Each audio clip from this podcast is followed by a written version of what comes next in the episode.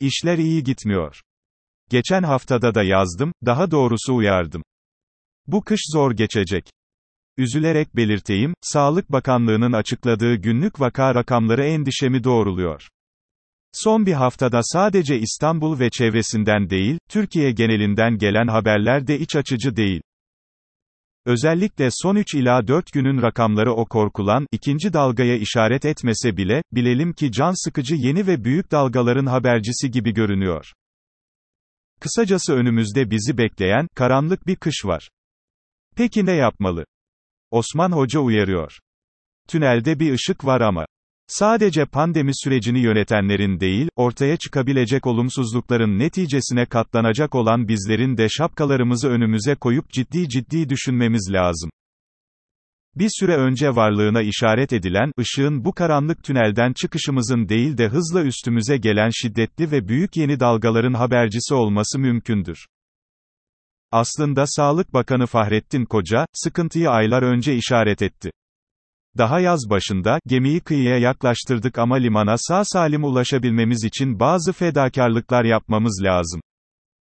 O fedakarlıkları yapmazsak eğer kıyıya çıkmamız uzayabilir. Şeklinde özetleyebileceğimiz bir açıklama da yaptı. Önerim şu.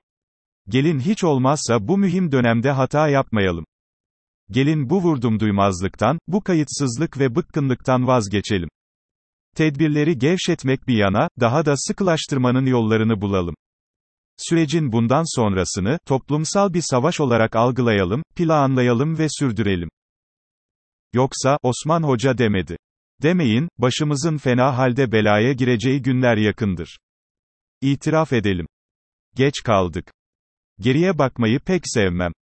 Zira, hayat hocam ve mentorum 9. Cumhurbaşkanımız rahmetli Süleyman Demirel, bana şu öğüdünü adeta ezberletmiştir. Arkana bakarak önünü göremezsin. Kesinlikle inandığım ve uyguladığım iyi hayat yaklaşımlarından biridir bu.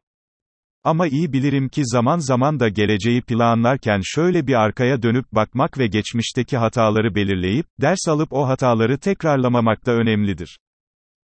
Pandemi sürecinde de bazı hatalar yaptık.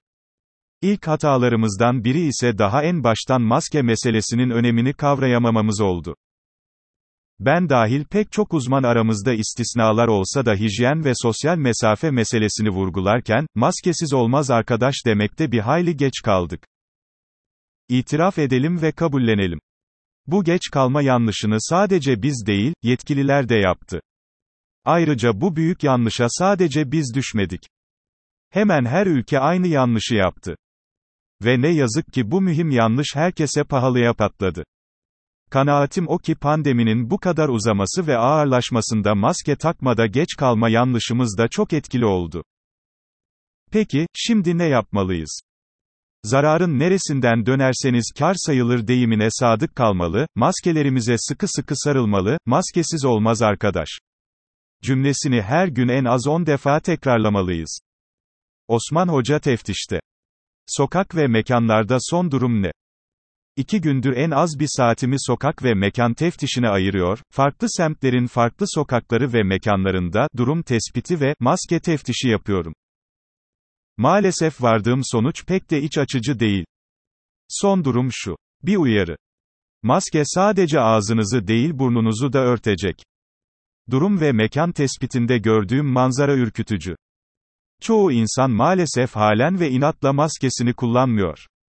Özellikle gençler müthiş bir özgüven patlaması içindeler. Ayrıca az sayıda da olsa içimizden bazıları sosyal mesafe kuralını da dikkate almadan, neredeyse, maskeye hayır dercesine maskesiz dolaşmaya devam ediyor. Maske kuralına uyumda kadınların erkeklere fark atması da önemli bir ayrıntı. Kadınlar maskelerini takarken, erkekler ihmal edebiliyor. Ayrıca maske takanların durumu da bir garip. Çoğu insan maskelerini takarken burunlarını açıkta bırakıyor.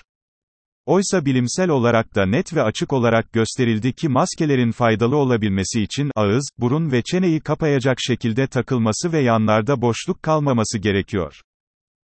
Kısacası, burnu açıkta bırakmakla maske takmamak arasında ciddi bir fark yok. Sokak teftişinin neticesine gelince. 10 üzerinden 7.